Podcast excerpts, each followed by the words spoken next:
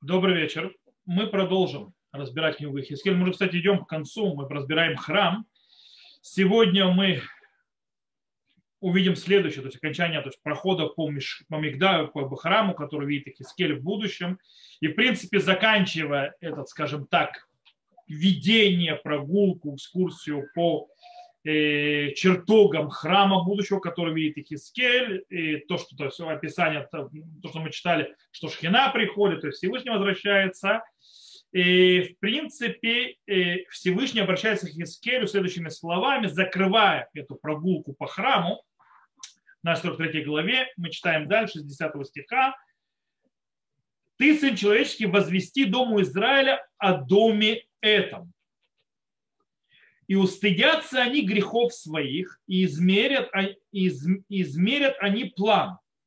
Если устыдятся они всего того, что делали, объявив, объяви им форму дома и устройство его, выхода его, входа его, все очертания его, все установления его, и все очертания его, и все законы его. И опиши перед глазами их, и будут хранить они все описание, все описан, описания формы его и все установления его, и по ним поступать. Вот наставление о доме предела его на вершине горы. Помните, то есть да, в самом начале говорили, что находится на высокой горе. Вот наставление о доме, предел его на вершине горы, кругом-кругом, сам, самая святая святых, Кодыша Кодашим, здесь перевод самое святое, я не перевод, неправильный перевод, написано Кодыша Кодашим, это очень важно, Свят, святая святых, вот это наставление о доме. Окей. В принципе, что у нас есть? Начало, первые слова, которые открывает Ихискель, то есть, точнее, которые открывают эту речь Всевышнего Ихискелю, Бен Адам Хагедет Бейт Исраэль Эд Хабай. То есть, да, то есть, человек, человеческий, скажи народу Изра... Дому Израилю про этот дом. То есть, в принципе, это те же слова почти похожи, как и началась экскурсия Ихискеля в пророческом видении по храму в 40 главе Бен Адам Хагед Эт Коль Ашер Атаруэль Вейт Исраэль сын человеческий, скажи все, что ты видишь Дому Израиля. В принципе, очень похожее начало, но здесь еще как бы добавляется небольшая добавка и разъяснение. Какое? Зачем, то есть объясняется, зачем Мехискель должен передать то, что он видел, то есть все эти видения, то есть как этот храм устроен и так далее, передать на народу Израиля. В чем смысл, в чем главная задача? Главная задача, чтобы э, народ Израиля узнал, что храм будет отстроен вновь. То есть после разрушения храм будет отстроен вновь. И таким образом, скажем так, подтолкнуть, поддержать народ, чтобы народ раскаялся и устыдился своих грехов. И, и то есть именно из того, что они видят, что в будущем Всевышний вернется и вернет свою шкину, вернет э, свое присутствие в храме, э, они должны устыдиться. Э, и дело в том, что призыв к тому, чтобы народ Израиля устыдился в своих деяниях, в своих грехах, это не первый раз, когда мы встречаем у пророчества Кискеля. Оно повторялось несколько раз, даже, то есть, включая пророчество об, об избавлении. То есть избавление и то, что народ Израиля будет стыдиться того, что он отворил. Но здесь есть очень интересная вещь. Здесь подчеркнут особый аспект этого упоминания. Это условие. То есть, чтобы пророчество сработало, то есть, да, что произошло то, что ты видел, то есть, да, что произошло возвращение Всевышнего, нужно, чтобы народ Израиля устыдился. То есть, ребята, вам обещается храм. Всевышний вернется. Вам обещается, что Всевышний вернется, но они должны, народ Израиля, устыдиться. Вот когда они устыдятся и так далее, вот тогда сообщи им, как этот храм будет выглядеть. То есть, да, то есть тогда Цурат Абайт, то удал там. То есть когда они стыдятся, тогда им сообщи, как выглядит дом, как это будет, то есть все его э, пределы, обозначения и так далее. Все это то скажи только потом. И для чего? Для того, что когда наступит тот момент, когда нужно будет строить храм, они строили этот храм, куда я вернусь, как Всевышний сообщает, по вот этим вот планам, которые Всевышний передал Ихискелю в пророчестве. Окей, это понятно. Обратите внимание, что последний, как бы это, скажем так, э, последний стих, который мы прочитали, это стих, который говорит очень интересную вещь. То есть, этих слов. Тут э, мы прочитали, сказано, э, вот наставление о доме, пределы его на вершине горы, кругом, кругом, святое святых, вот это наставление о доме. То есть этим заканчивается э, прогулка по храму и слова Всевышнего по этому поводу. То есть, в принципе, что мы видим, что стоящий, то есть в его чертогах святая святых. И это очень странно. Почему святая святых? Дело в том, что мы знаем, где это святая святых. Святая святых – это там, где находится ковчег. Это самое святое место внутри здания храма. То есть это даже не все здание храма, а только отдельное место, где находится ковчег завета, куда заходит первосвященник раз в год в Йом-Кипур. Это святая святых. Здесь мы видим, что святая святых начал названа весь чертог, вся гора, то есть весь комплекс, стоящий на горе, святая святых. И это нам что напоминает? То, что мы говорили на прошлом уроке. Помните? Что мы говорили, что и в этих словах, то есть Всевышний подчеркивает, то есть передает пророку эту очень важную идею, снова, которую мы говорили на прошлом уроке, отделить, отрезать между божественным, между святым, то, что принадлежит Богу, и будничным, то есть э, царя и так далее, то, что было, скажем так, немножко стерта граница в предыдущем храме, то есть в предыдущих храмах, когда царский дворец, допустим, у Шлумо был, в принципе, почти на территории уже храма. То есть нужно сделать разделение и позаботиться об этом. Окей. С этого момента Кискель переходит описание уже храма, то есть, в принципе, мы комплексно закончили. И теперь Всевыш... Э, Хискель видит и описывает жертвенник. Жертвенник, полимая жертва, тот жертвенник, который находится в внутреннем дворе, как мы читали, то есть э, в 40 главе, в Яамад это хацер орех меама, верохав меама, мерубат у мизбех лифне габай. То есть, да, и измерил, то есть э, двор, э, длина 100, 100 локтей и ширина 100 локтей, квадратный, и жертвенник перед домом. То есть перед строением стоит жертвенник, это жертвенник, непалимая жертва, сам жертвенник. И и Хискель сейчас, то есть, в принципе, э, тут есть несколько стихов, которые описывают этот жертвенник. Они снова тяжелые для понимания. В них куча мнений, но мы попробуем разбираться. То есть, да, и разберемся с тем, что то есть, глобально, то есть то, что мы читаем, то есть, да, и для того, чтобы нам было понятнее, что мы читаем, я снова подниму сейчас картинку. Э, сначала вам подниму картинку, то есть, э, чтобы вы поняли размеры этого жертвенника, то есть приблизительно по отношению к коину, а потом я буду схему подниму. То есть, да, сейчас начнем сначала с одной картинки, 5 секунд, э, размеры то есть, этого жертвенника. 5 секунд, поднимаем картинку, вот размеры, смотрите. Видите, какие, насколько маленький то есть жертвенник, то есть, да, вот коин стоит, то есть, да, посмотрите по сравнению с коином, насколько жертвы. Кстати, вы уже можете обратить внимание с рисунками других жертвенников, то есть жертвенников второго, первого храма, второго храма и даже мешкана, он отличается, этот жертвенник, сейчас мы это будем учить. Э, коин такой маленький по отношению к нему. Э, то есть я думаю, что достаточно видеть этот размер. Э, сейчас мы перейдем к схематике. Сейчас выйду из этого, и мы перейдем к схематике, схематичному то есть видению, которое мы сейчас будем читать и понимать, что у вас это стояло перед глазами. Итак, я поднимаю схему. То есть теперь видно схему. Итак, поехали читать стихи, видеть схему и понимать, о чем мы говорим. Окей. И его размеры жертвенника в локтях, считая э, и это размеры жертвенника в локтях, считая за локоть, локоть с ладонью, основания локоть и ширина локоть. Кстати, тут очень интересно, что на иврите тут сказана очень важная вещь, которую на русском пропустили немножко. Тут сказано в элю мидота мизбех ба амот, ама ама в тофех вехек ама. Туфеах, это имеется в виду большая ама, это ама не 5 тефахов, а то есть это 6, а то и 7 тефахов. Э, и хек хаама, хек хаама это тоже, то есть хек вообще очень интересно. Хек хаама веама рохав гула. Хек это что-то к земле. Сейчас мы это увидим. И ширина локоть и у края его, кайма его округом шириной в одну пять.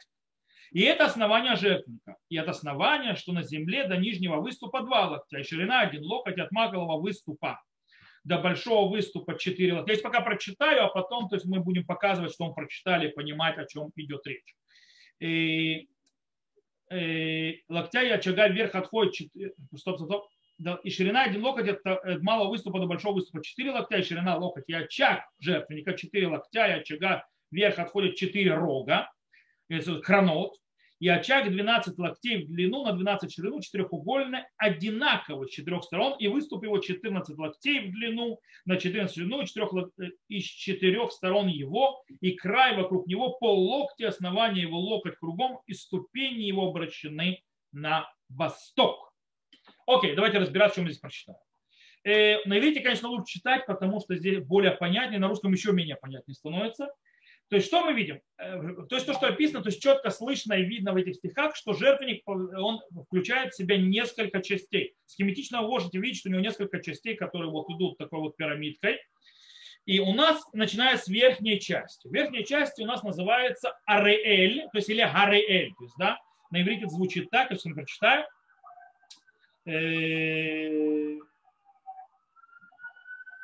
Вегариэль, Штеймасра Орех, Штеймасра Рохов и так далее. То есть, в принципе, верхняя часть, вот это вот, это Гаарелим. И он, в принципе, наверху его, то есть в верхней части находится керем, то есть, да, так называемые рога, то есть, да, жертвенника, карнотом из бех. Э, и эти керены, они квадратненькие, то есть, да, и они находятся на четырех краях, то есть я могу поднять снова, если вы хотите, Давайте я вам подниму еще раз картинку, как это выглядит в э, нормальном, э, то есть в большом рисунке, чтобы вы запомнили. Вот, э, сейчас я подумаю. Смотрите, видите, вот эти керны. Раз, два, три и четыре. То есть, да, они четырех сторон, то есть здесь ничего особенного нет по причине того, что такие же карнаем были и у э, всех жертвенников, будь то в пустыне, будь то потом в храмах. Э, то есть эти выступы, то есть керен, керен, то есть с каждой стороны. Э, Причем нужно обратить э, внимание, что вот эти вот гарелим, у них высота 4 локтя, причем большие локтя. То есть считайте, это минимум, это 2 метра, а то и больше. То есть каждая вот эта вот высота. И ширина, и длина, то есть это квадрат, 12 локтей. То есть, да, 12 локтей, считайте, 6, чуть, может, чуть даже больше, около 6 метров. То есть в районе 6 метров на 6 метров. То есть площадь весьма немаленькая. Э, под Арелиим есть у нас то, что называется, если мы смотрим в стихах, то есть в 15 стихе мы видим, что там, выражение в 12, то есть дальше мы видим в 17 стихе у нас есть Гаазара. То есть у нас есть Азара, которая описано, что она 14 на 14 локтей, то есть около 7 но мы видим из 14 стиха, что по-настоящему есть две азары. То есть, да, прочитаю 14 стих. И от основания, что на земле до нижнего выступа два локтя, и ширина один локоть, от малого выступа до большого выступа четыре локтя. То есть азара это выступ, то есть есть один и второй, есть два выступа, малый и большой. Когда мы видим, что азара ктана, то есть малый выступ, высоту два локтя, вот он малый выступ, то есть да, а азара ктана, она высоту два локтя, и это что мы знаем из стиха, а также мы знаем, понимаем из стиха, что у нас есть Азарак Дола. То есть Азарак Дола это вот эта вот часть, э, это так называемая средняя его часть, и она по высоте 4 локтя, около 2 метров. И мы знаем, что вокруг Азара, верхней Азары, есть гвуль, то, что называется гвуль. Это такая вот, как они на русском языке это перевели? И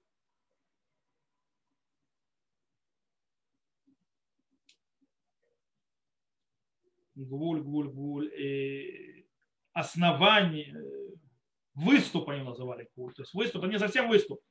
Э, то есть здесь находится как бы выступ, но ну, опоясывает, такой балкончик получается, каждый, то есть вокруг идет такой выступ, э, он половины ама.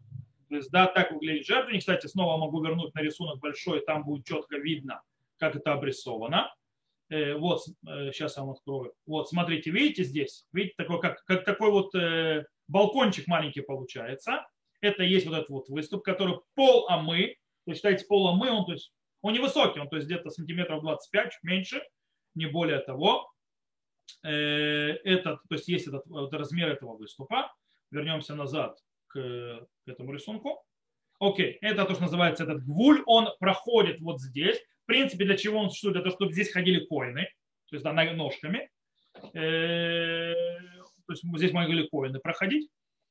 И после этого мы читаем, видим очень интересную вещь. Мы читаем дальше, что весь сам жертвенник, вся, вся, вся структура жертвенника стоит на то, что называется хек хаарец, то есть, да, в принципе, основа жертвенника, вот, или гава мизбех, вот это вот основа самая внизу, которая лежит, которая высота ее один локоть, и мы знаем, что она шириной сколько, а мы не знаем, сколько она шириной, сейчас мы скажем, сколько она шириной, но здесь, правда, уже написано, что 18-18, это можем, в принципе, видя, что между каждой, то есть, скажем так, э, каждым уровнем всегда, э, э, то есть в каждую, то есть оно расширяется на ама, то есть на один локоть. Таким образом, если здесь 12, то есть, а здесь 14 добавляется в эту локоть и в эту локоть, вокруг опоясывает локоть, то здесь, значит, это будет 16 локтей, то есть маленькая зара, и гавамисбех, то есть как бы основа то есть жертвенника, тут будет все 18 локтей, то есть да, около 9 метров, естественно, все это квадрат.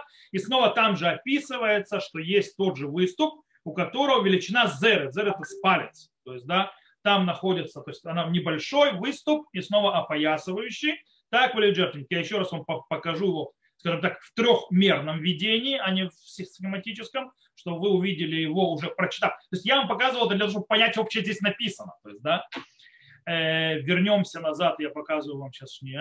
Э, вот его трехмерном э, видении. Как видите, то есть у нас вот верхняя часть это гары лим, то есть вот она гары лим, на которых есть четыре керена.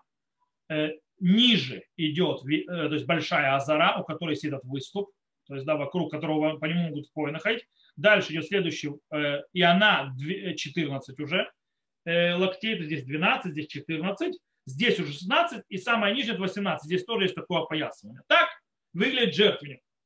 Он, это жертвенник выглядит не так, как выглядели жертвенники не в мешкане, не в храме. В храме жертвенник был по-другому, то есть два яруса. Э, здесь вот такой вот жертвенник, так он его видит. Э, почему он такой, я затрудняюсь сказать, честно говоря. То есть, да, почему Хискель, именно жертвенник будет таким образом, он отличается, я говорю, кардинально и от мешкана, и от, и от храмов которые были, он другой. Он выглядит по-другому. Ну, это интересно. Почему, не знаю. Э, не нашел особого объяснения, которое может меня почему-то так. Но это то, что видит Хискель. В любом случае, после того, как Ихискель у нас увидел строение жертвенника, он начинает, то есть видеть, скажем так, получает пророчество о его ханукатамизбех, то есть да, обновлении жертвенника, которое будет в будущем. Итак, это в принципе от 18 стиха и до конца уже нашей главы. И сказал мне, сын человеческий, так сказал Господь Бог, вот установление о жертвеннике ко дню, когда будет он сделан, чтобы вознести на нем жертвы все сожжения и окропить его кровью. Кстати, очень интересно, мы на этой неделе тоже начали глава Трума в недельной главе, то есть тоже начинаем о мешкане учить, а тут про храмы говорим. Итак, жертвенник. Э, когда будет он чтобы вознести на нем жертвы все сожжения, окропить его кровью. И дашь священникам левитам, что из потомков Цадока, снова Цадок, то есть да, только этим, мы об этом уже говорили, приближающимся ко мне, слово Господа Бога, чтобы служить мне молодого тельца для греха очистительной жертвы. То есть дай коинам молодого тельца для греха очистительной жертвы. И возьмешь от крови его и возложишь на четыре рога его, жертвенника, на карнотом СБ, то есть на четыре вот этих верхних угла, то есть кровь. И на четыре угла выступая на край его вокруг, и очистишь его и искупишь его. И возьмешь быка этого в жертву за грех, и сожжешь его в назначенном месте дома вне святилища. Кстати, что имеется в виду? Имеется в виду то место, где сжигаются все огнепалимые эти быки очищения вне пределов храма. Это было в храме, это было в мешкане и так далее. Они сжигались, называется парим Нисрафим Бахуц. То есть эти грехочистительные жертвы, они, э, он не сжигается в храме. Он сжигается вне чертогов храма, он выносится. Вот, есть место, где коин его сжигают.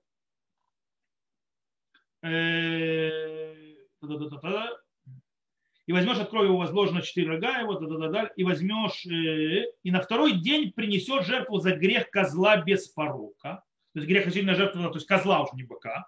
И очистит жертвенник так же, как очищал тельцом. Когда окончишь очищение, придет жертву молодого тельца без порока и овна без порока и стада овец. И приведешь их перед Господом, бросят на них священники соли. Соль почему? Это заповедь, что нужно жертвы приносить, то есть соль, это соль, соль завета. И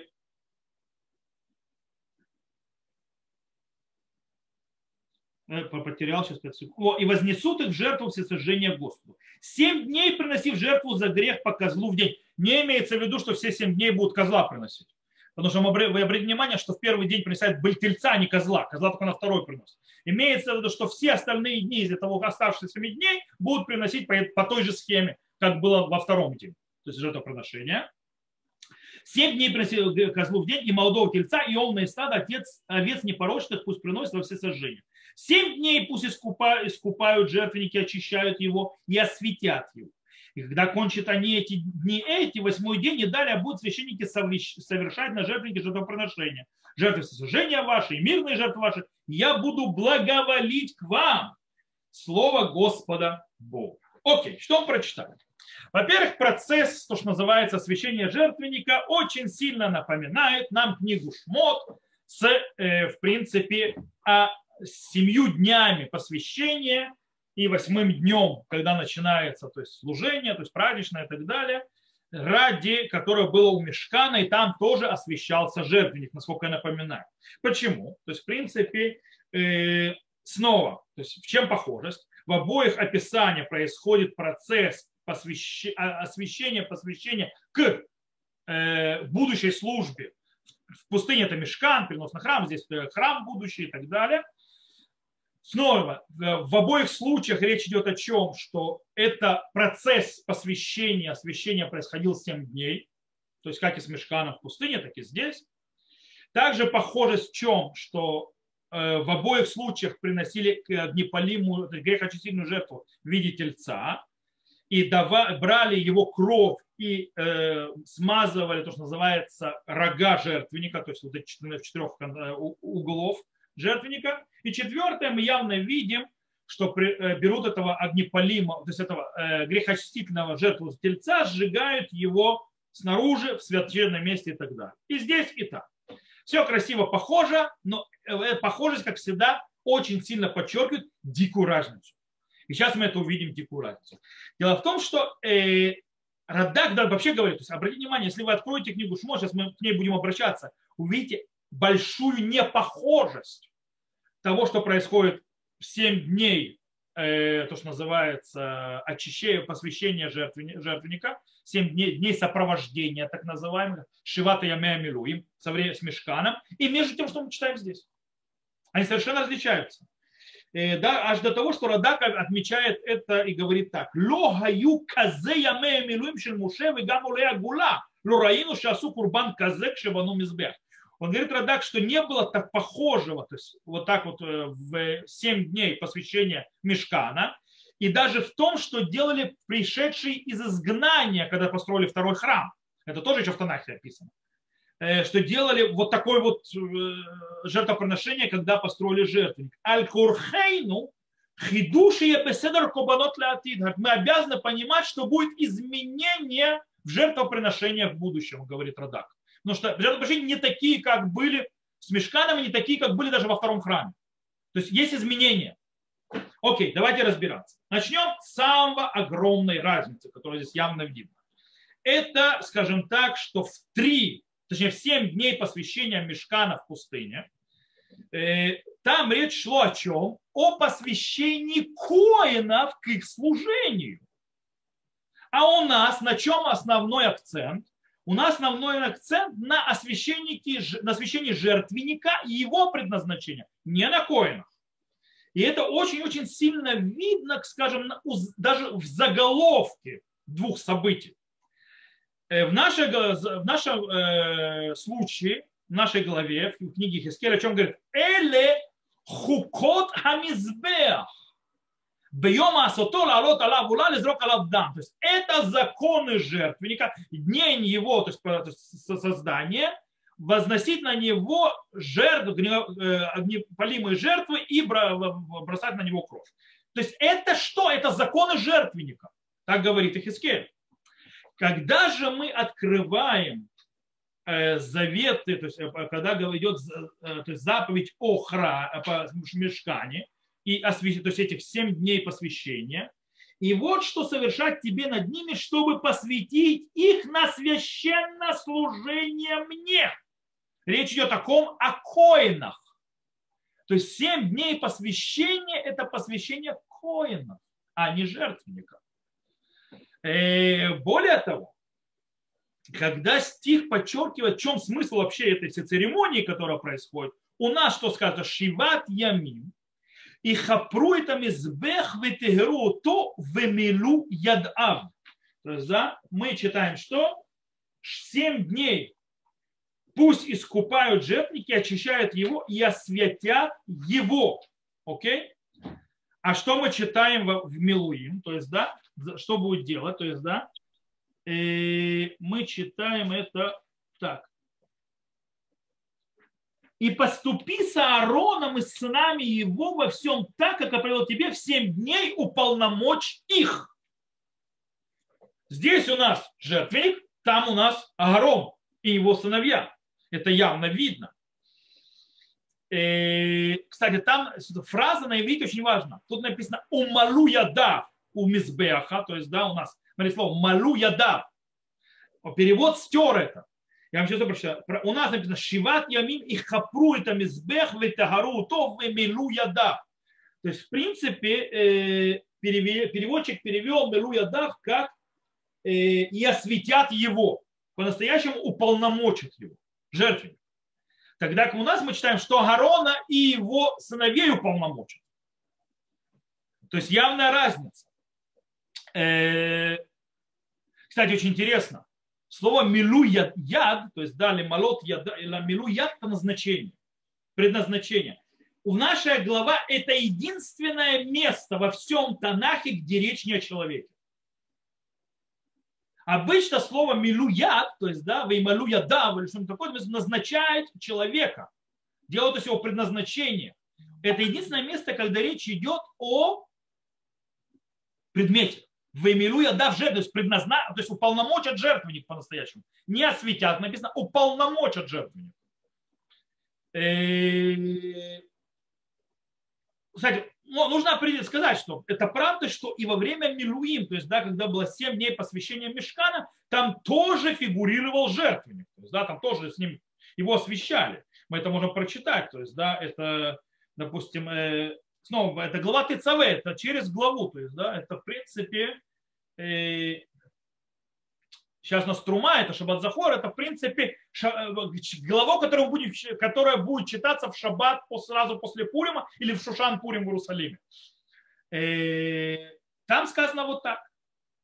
И бычка очистительная жертва приноси каждый день для искупления. Очисти жертвенник искупления его и помажь его для освящения его. Семь дней очищай жертвенник и освети его, и станет жертвенник пресвятым, всякий прикасать жертвенник осветится. Да, там тоже описывается освящение жертвенника. Но там это написано настолько минорно, настолько боковое. Там куча стихов о семи дней посвящения, и там же коины, коины, коины, одежды коинов, это коинов и так далее. Куча то есть, занятия с коинов, как их, как их моют, как их окунают, как очищают, как одевают, как освещают, как посвящают, и немного жертвенников. То есть явно акцент сдвинут на коин. Здесь же у нас явно акцент коины ушли очень резко в бок, то есть да, их так одним предложением упомянули, что они будут там служить, и хоп, все кругом работает вокруг жертвенника. Это явно, явное изменение. Почему? Скорее всего, снова это продолжает ту тему, которую мы уже подняли на прошлом уроке. Снизить и принизить и убрать, в принципе, статус коинов. То есть э, свести его, скажем так, на очень, на очень на нет и очень принизить его. Э, э, э, мы уже напоминали, там будем это хорошо учить, я сказал, в 44 главе, где мы будем, сказано, там будет «Вегалеви машера хаку миалай битаот битаот Исраэль ашер тау миалай ахрея гилулехем». То есть, да, и левиты, которые отдалились от меня в заблуждение, то есть хождением в заблуждение, Израиль, который знаете, я лучше открою, то есть там прочитаю вам сразу. Это следующая глава. То есть, да, чтобы было понятно. И, э, вот. Только левиты, которые удалились от меня во время отступничества Израиля, которые отступили от меня, следуя за идолами своим, понесут наказание за грех свой. То есть, да, то есть да, уже есть намек, то есть мы это будем читать, то есть есть проблема с ними. И единственный, кто э, как-то будут приближены, мы уже об этом говорили, это потомки Цадока. То есть, да, как здесь сказано в следующей главе, а священники, левиты, сыновья Цадок, которые исполняли службу в храме моем, когда отступили от меня сыновья Израиля, они-то приближаться будут ко мне, чтобы служить мне. Э, то есть постоянно продолжение этой системы. Э, из-за разочарования в поведении левитов и коина, которое произошло при разрушении, э, в принципе, очень сужается и становится очень узким вообще, в принципе, задача и должности колена Леви в будущем храме. И переносится, скажем так, основной акцент на храм, а не на коина. То есть на жертвенник, прошу прощения, не на коин. Это явно здесь видно. То есть даже само посвящение жертву. Это, то есть, не зря это э, разница.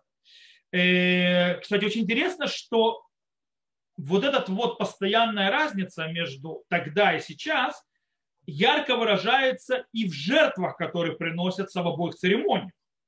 Дело в том, что во время семи дней посвящения мешкана мы видим, что приносится пар лехата, то есть Э, э, приносится то есть, телец э, ради грехочистительной жертвы, и вместе с ним и ял леула, то есть овен к, к непалимой жертве, и вместе с этим приносится яйль хамилуим, то есть это, я вам прочитаю 22 глава, то есть 22 стих в 29 главе книги Шмот, и возьми от овна тук и курдюк, тук проводить внутренности, сальник с печени обе почки, тук, который на них, и голень правую и так далее, и так далее. То есть это э, айль хамилуим, то есть вот этот вот овен. И, э, и с этим овном, то есть мы видим, то есть у них разные вещи. У этих жертв, тогда 7 дней, то есть посвящение. Телец и овен для огне, то есть телец очищения, грехочистительной жертвы и овен для огнепалимой жертвы – в чем смысл их? Мы это читали пару минут назад, то есть пять минут назад. Это очищение посвящения жертвенников. Это для них они, для жертвенников.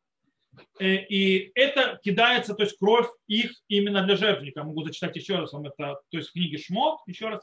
И возьми крови бычка и возложи на роги жертвенника перстом своими, всю кровь вылия на основание жертвенника, и возьми весь ступ, покрывающий внутренний сальник и так далее, и так далее, а мясо бычка и кожу его, и нечистоту зажги в огне вне стана, это жертва очистительна. И возьми одного овна, и пусть возложит Аарон и сыновья его руки на голову, и зарежь овна, и возьми кровь его, и покропи на жертвенник со всех сторон, овна же на части, и так далее, и так далее, и так далее. То есть, в принципе, это для жертвенника.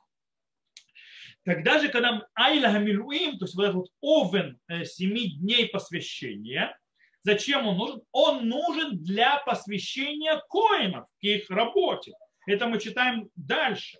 20 э, то есть э, стих, в книге Шмот, главе ТЦВ, то есть 29 глава, и зарежь овна возьми кровь его и возложи на мочку правого уха Агарона, и на мочку правого уха сыновей и на большой палец правой руки их, и на большой палец правой ноги, и окропи кровь жертву со всех сторон, и возьми крови, которые на жертвеннике, и еле помазания покропи на Аарона, и на одежду его, на сыновей его, на одежду сыновей его, с ними будут освящены, он и одежда его, и сыновья его, и одежда сыновей его с ними. То бишь, Айла Милуим предназначен для посвящения коинов. Все шикарно и прекрасно. А обратите внимание, мы в нашей главе Айла Милуим вообще нет. У нас есть телец грехочистительный, у нас есть козел грехочистительный, у нас есть овен огнепалимый, и все. Нет у нас. Более того, вы обратили внимание, то есть кто разбирается в законах жертв, все эти жертвы, они те, которые коины даже не, не участвуют в их поедании. То, вот этот вот парахатат, так называемый, то есть э, очистительная жертва быка, он сжигается мехуцли махане. Коины ничего от него не получают. Э, Айль, то есть для аула, то есть овен для всесожжения, сжигается на жертвеннике. Коин от него ничего не получает. То есть коины вообще выведены за это. Айль Милуим просто нет. Его просто нет. То есть нет посвящения коин. Э, для того, чтобы, скажем, дополнить всю красоту картины этой, мы обратим внимание на сам день, последний день, восьмой день, Хануката Мешкан. То есть, да, восьмой день в Мешкане это был праздничный день, который был освящение, Гарон должен был войти, осветить и так далее, если, конечно, все не испортилось со смертью Надава и Авиу, которые погибли. В этот день все было шикарно, должен был быть праздник. Э, не зря мы оттуда учим, что когда погибли Надав и Абиу, Агарон продолжил, то есть на некоторые замешательства, он начал служить. Это мы оттуда учим, что если человека умер кто-то в праздник, то он сидит траур в празднике, то есть праздником аннулируют траур, мы учим оттуда. Э, там праздник, это явный активный праздник, мы четко это видим в книге Вайкра. То есть, э, давайте я вам прочитаю, книга Вайкра. Э, мы это видим.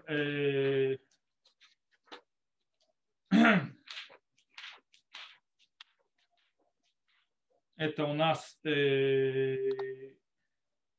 глава Шмини, у Шмини на восьмой день.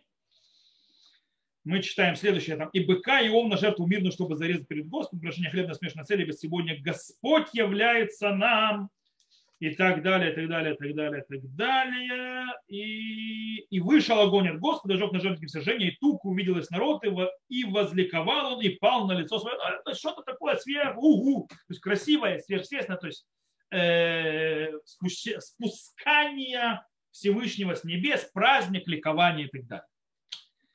Когда мы читаем, об, э, что происходит у Хискеля, у нас совершенно обратно. Восьмой день не праздничный день, а самый рутинный, который не есть. С этого момента начинается рутина храма.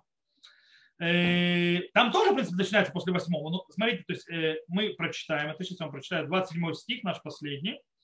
И когда окончатся эти они дни эти, восьмой день, в восьмой день, и далее будут священники держать на жертву на жертвенники жертвоприношения, жертвы сожжения вашей, мирной жертвы вашей, я буду благословить к ним, к вам слово Господа Бога. То есть восьмой день уже начнется нормальная, рутинная работа храма. Никаких особенных жертв, как при освящении мешкана и так далее, и так далее, и так далее. Кстати, тут есть интересная фраза. Сказано «верацити утхем», то есть, да, «и буду благоволить к вам». То есть, да, это э, корень раца, рейш цадик гей, что обычно в других местах, когда речь идет о э, жертвах, что это значит? Написано, обычно добавляется улутехем, то есть вот э, Тали упоминала Ишаяу, Ишаяу говорит то, что любят петь в Йом-Кипур улутехем визивхехем лирацион мизбехи, то есть, да, это в Рошана, Йом-Кипур, кивейти вейтфила и карели холя амим и так далее. Ибо дом будет назван, то есть дом молитвы всех народов, ваши огнепалимые жертвы, ваши то есть, приношения, мирные жертвы, они, в, э, как, как она что-то переводит сейчас, э, благоволение, то есть это передо мной. Здесь впервые появляется, что не они благоволение передо мной, а я благоволить буду. То есть они раце. То есть, да, сам Всевышний говорит, я, я, то есть, да, вас буду благоволить. Не жертвы будут, а я лично. То есть это явно то есть, огромная-огромная разница. Что это показывает? О чем идет речь? Снова показывает, то есть, да, что коины отодвигаются в сторону, центр стоит на жертвах, и еще очень важная вещь. Семь дней посвящения жертвенника, к чему они, перед чем они э, стояли, то есть в конце этого всего, э, восьмой день, что произошло? спустился Всевышний в храм, правильно? То есть Всевышний опустился шкина на храм, то есть на восьмой день. То есть и все это э, началось. Здесь не так. Здесь сначала Всевышний спустился в храм, то есть он вернулся в храм, и потом семь дней посвящения жертвенника. Всевышний уже находится. То есть это показывает еще одну очень важную вещь. То есть, да, что понять, что э, присутствие Всевышнего в храме не завязано на жертвоприношениях по-настоящему. То есть если могли подумать в мешкане, в освящении мешкана и так далее, когда Шломо строил храм, что когда начинают приносить жертвы и так спускается шхина, то есть это завязано, нет. Присутствие Всевышнего не завязано именно на жертвах, то есть на жертвах. А именно на чем завязано присутствие Всевышнего в храме? на присутствие Всевышнего среди народа Израиля. Когда Всевышний возвращается в народ Изра... к народу Израиля, в зависимости от поведения этого народа Израиля, тогда он появляется в мешкане, э, в храме, то есть в нашем случае. То есть работа точно наоборот.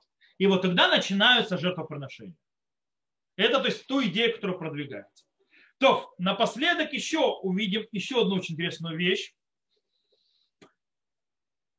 Э, смотрите, то есть очень интересно, какая, то есть, скажем так, во всем этом, что написали в этом возрождении жертвенника, какую роль играет Ихискель?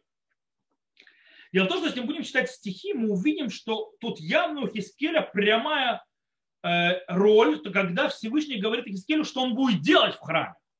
То есть, да, мы читаем и видим явно, то есть сказано, винатата эля куганим оливим, то есть и дашь коинам и левитам, пар бен бакар лихата, то есть этого э, тельца, то есть для э, грехочина жертвы, и вылакахтами домой, возьмешь с крови его, винатата аляр бакраунтав, и то есть бросишь его на четыре рога жертвенника, вилакахта и топара хата, ты возьмешь, то есть этого тельца э, грехочтительно, у Вайома Шини, то есть второй день, такрив, то есть принести в жертву с Ирезим, то есть этого козла, тамим лихата, то есть э, цельного, то есть без изъяна, для греха на жертвы, такрив парбен бакар тамим, то есть принести э, тельца э, без изъяна, веайлемин хацон тамим, то есть да, и овна из овец без изъяна. Шиват ямим тасе сыр хата, то есть 7 дней будет. То есть мы видим явное участие Кискеля активное в освящении жертвенника.